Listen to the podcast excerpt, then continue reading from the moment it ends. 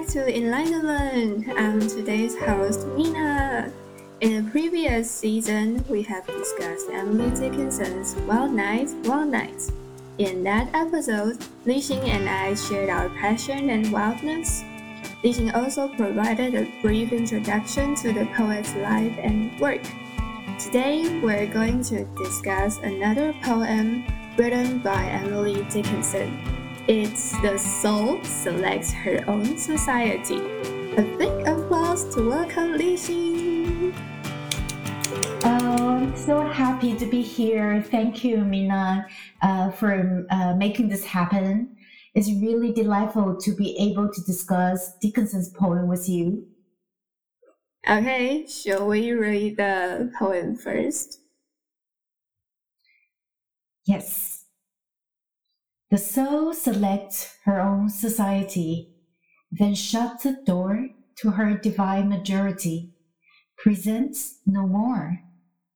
Unmoved, she notes the chariots pausing at her low gate. Unmoved, an emperor be kneeling upon her mat. I have known her from an ample nation. Choose one, then close the valves of her attention like stone. As for the form of this poem, I have noticed that the dashes are frequently used in Dickinson's poem. What's the function of those dashes?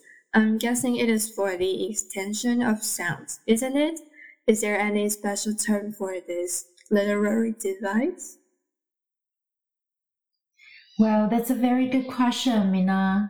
When it comes to Dickinson's use of dashes, your guess is really as good as mine. Dickinson has been known for her grammatical irregularities and her idiosyncratic use of punctuations. Her use of dashes is one of the literary mysteries in American history.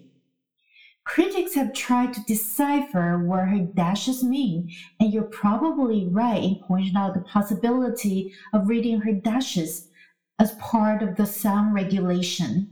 They can help regulate the pace and the rhythm of the poem. They can also be read as part of the poem, in the sense that we might pause, stop, slow down, or speed up according to how we perceive her dashes. Her dashes can be seen as some kind of conceptual bridges or semantic connections between two words, two sentences, or two lines. Alternatively, they can also be seen as breaks, gaps, or disjunctures between them. In other words, how we read her dashes is really deeply connected to how we interpret the emotional flow and the meaning of the poem. What does reading her poems riddled with dashes make you feel as a reader, Nina? I'm curious. I mean, as a reader, I was confused by those dashes. I've tried to use my linguistic knowledge to solve her riddles, like what arguments did this verb need? Is it okay to pause after reading this line, or should I go on to read the next line and read it as a complete sentence? Can we find examples from the poem to illustrate her using the dashes as different semantic connections here? Sure. Here I see all the dashes breaking the lines in the poem as her way to pace the poem slowly and deliberately as she is processing.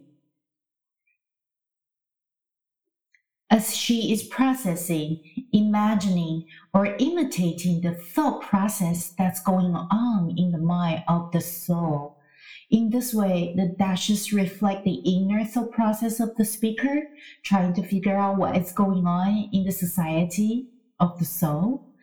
Well, alternatively, dashes can also indicate determination and show how the soul is making decisions in a way that is final, determined, and unmovable. One thing I would like to draw your attention to is how in the poem, the speaker I is actually distinguished from the soul her, as you can see in line 9 of the poem. I have known her from an ample whole nation. In other words, the speaker I is not really the soul who decides to select her own society and shuts the door to the world. The speaker is more like an outsider, an observer, someone who is outside the door of the soul's society, looking in, perhaps like you and me readers of the poem. Oh, I have never noticed that before. So the speaker is like describing an event in the first and second stanza. Interesting. Yeah. Well, do you have any personal way of using punctuation while you're writing? You know, do you have your favorite punctuation? Well, personally, my favorite punctuation is probably ellipsis with 3 dots. There are always so many ways of using it. For me, it's a punctuation full of potential. It can refer to some kind of mental state of wordlessness, but it's not exactly wordlessness. It can potentially mean silence, but it's not exactly silence. It can indicate for me some kind of emotional hesitation, a lingering mode of longing for connection or continuation, or the impossibility of finishing up a sentence, finishing up one's thought, when there is so much more to be said and yet have not been said.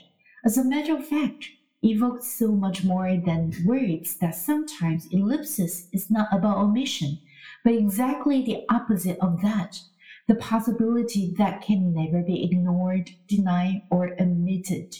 So for me, Dickinson's dashes is a bit like my ellipsis. I wonder whether it's how Dickinson feels about her dashes. That's right. The 3 dots can weigh a lot of words. Speaking of ellipses, when I was taking history of English, this is a class in our department, we had a small discussion about this punctuation. My teacher recalled the days without the internet when people wrote postcards to friends or family. He said people use ellipses at the end of a sentence. Ellipses saves spaces, so a person can write more words on postcards with limited space. I've personally never used this kind of punctuation before. Students are not encouraged to use this punctuation. Oh, but my favorite punctuation would be semicolon. It is a punctuation that I am aware of, for I'm not a good writer. It is not a commonly used punctuation. Wow, semicolon is another enigmatic punctuation I really like as well. And Mina, you are being very modest there. Well, I will say that semicolons have that kind of a quality of an emoji. Mm-hmm. It has the look of a mischievous smile, you know. For me, in some ways, semicolons can work like dashes or ellipses. There are old punctuation marks that are suggestive, full of potential, and can indicate how a sentence is not and perhaps can never be finished. But really also like what you said about this use of punctuation to save space on postcards. I wonder what it means when you use those punctuation in emails.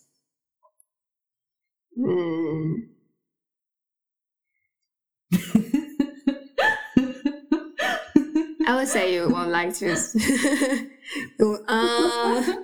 a difficult question. I would say the extension of sound, because in email you don't have to space. You don't have to save spaces. Mm-hmm. That's right. Despite the form, I'm also interested in the interpretation of this poem. In the first stanza, she wrote, "The soul selects her own society, then shuts the door." Is this a poem in which she declares her isolation? In Dickinson's life, who is the selected soul? How did Dickinson build her society? I really like your question and reading of the poem, Mina. Indeed, many readers see the poem as her rejection of the outside world and her isolation of herself from society. As the poem begins and concludes with shutting, closing doors, presenting no more, the soul selects her own society, then shuts the door to her divine majority, presents no more. And then we have the soul again closing the valves of her tension like stone. It seems a gesture of rejection and her saying no to the world outside repeatedly. But I see the poem more as her way of reaching out to the chosen selected few rather than the gesture of isolation. Words like select and society both suggest that this poem is not about being alone. Quite the opposite. They seem to me more about the power, the possibility, the potentiality of choosing, assessing, evaluating, and selecting a way that one wants to live one's own life, with a circle of people one feels comfortable with and connected with. It's not really just one's own society, but a society that can be shared with within a chosen few. As for those people who might be, I would imagine that there might be people who understand her words, who read her poems, enjoy them, who feel connected to her on a deeper personal level, who feel the power of her words, and perhaps, again, like readers, you and me.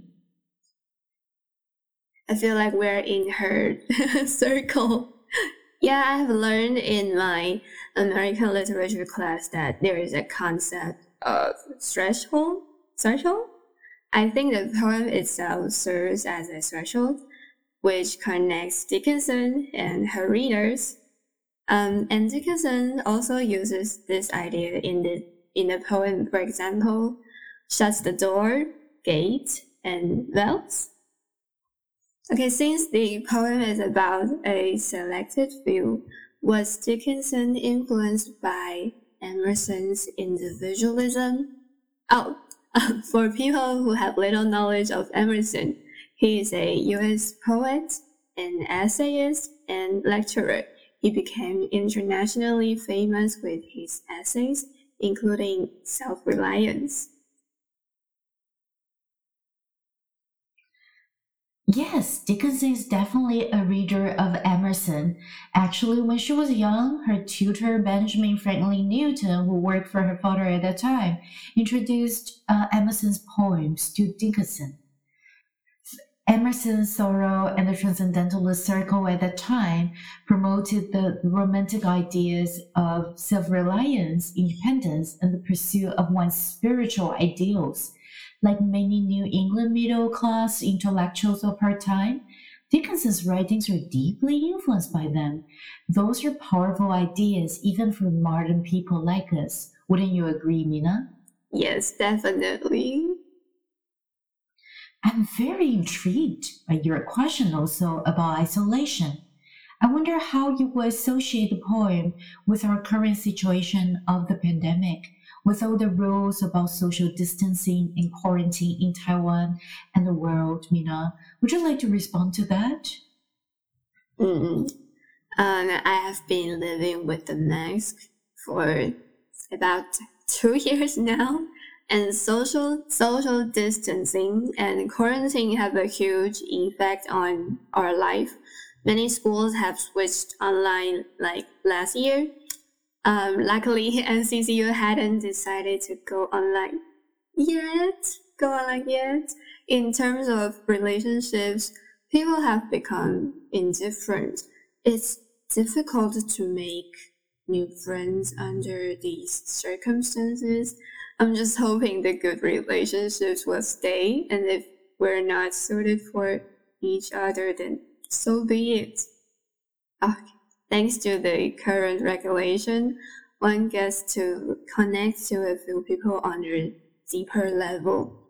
I'm wondering if this is the reason Li Xing started to do research on Emily Dickinson. Give us some tea. I'm ready. Oh, Mina, I'm sure you will make a lot of good friends. Even if the situation of pandemic is really stopping people from having more face-to-face, in-person contact and conversation. But hopefully people could still connect each other through the internet and through listening to online podcasts like ours, right? Yeah. Yeah, and I really like your question here. I think it's a very personal one, but it's deeply important. To be honest, the first few poems I read of Dickinson when I was a teenager in high school are poems like I'm Nobody, Who Are You? And if I can stop one heart from breaking, I should not live in vain. Poems that have such a unique voice of doubleness, of being both bold and timid, both ironic and earnest, both intimate and sardonic, both playful and sincere. Her voices are so rich and full of so many different emotions that they're deeply attractive to me. Also, I came to a surprising realization that we actually share the same birthday. Yeah, I just found out last semester when we're uploading the first Dickinson discussion. Yeah, but the final truth is that I'm actually a very lazy reader and slow one as well. I don't really enjoy reading long novels so well because there's so many words in a novel and there's so many twists and turns and my eyesight is really bad. So reading and doing research on Dickinson, who seemed to write predominantly in the form of short poems, seeing a most elegant and pleasant solution at that time. Little did I know that there are so many other books one has to read in order to become a researcher and a scholar of anything. Alas, how wrong and naive I was then. Oh, that's an interesting little story, Li Xing. Mina, do you have a specific writer that you feel deeply connected to? Can you share with us your thoughts about this writer and his or her own work? Oh, okay. Currently, I'm reading Oscar Wilde's work. I'm planning on reading more of his work. I like his observation of the society and narrations in the stories, especially in Happy Prince. He used an angle of a statue to express the suffering of humanity. Here's a conversation that I would like to quote. Bring me the two most precious things in the city, said God to one of his angels. And the angel brought him the leaden hart and the dead bird. You have rightly chosen, said God, for in my garden of paradise this little bird shall sing forevermore, and in my city of gold the Happy Prince shall praise me. Happy Prince is a familiar story. Reading as a junior student now, I have different feelings toward it, and it is so touching. I cried after rereading it. Speaking of Oscar Wilde, I remember he took a trip to America, right? Yeah, and thank you so much for that beautiful quote, Mina. It's really powerful. And you're absolutely right.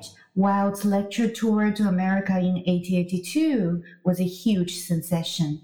Dickinson would have read about it in the newspapers of the time.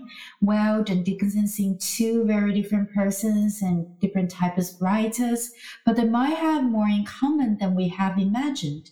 Well, actually, one Dickinson scholar, a Parafinity, who actually came to our department in 2017 to give a talk, wrote about the two writers. No, I wish I could hear Wilde speak. Yes, Wilde was quite a celebrity and perhaps one of the literary superstars of his time.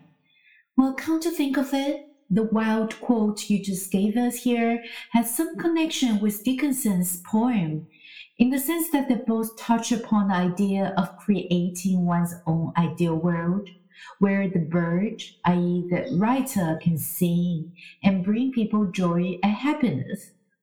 Although in the Dickinson poem, the soul chooses to live in her own society, and in Wilde's story, the Happy Prince does not really understand human suffering until he becomes a statue and becomes more engaged with the public. Both works deal with the theme of rejecting worldly success or materialistic possessions.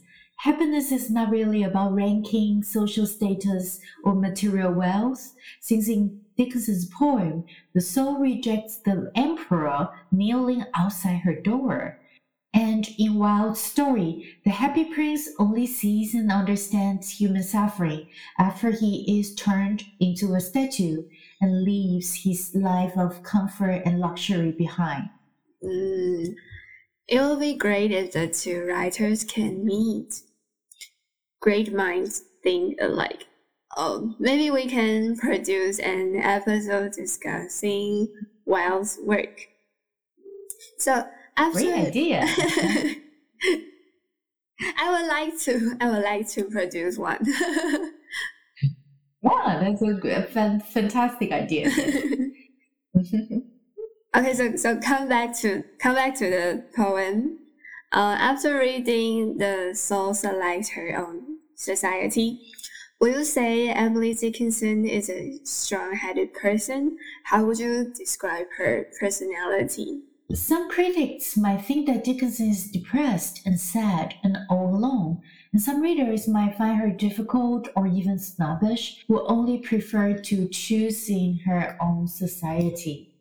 Well, Dickinson definitely comes across as a lady with a strong personality to me. Oh, brilliant, clever people, I like her too. Mm-hmm. But she's also an incredibly warm and kind person in real life, who constantly provides comfort and wisdom for people around her, people who came to learn, to know, and love her. You'll find her as someone full of whims, creativity, and imagination if you get the chance to read some of her letters. In one of her letters to Austin in 1851, who was away in Boston studying law at Harvard University at the time, Dickinson imagines herself creating a poetic garden of Eden for her brother when he finally comes home, where it will be always lovely and warm and sunny. I will read the letter for you. Don't think that the sky will frown so when the day when you come home. She will smile and look happy and be full of sunshine then.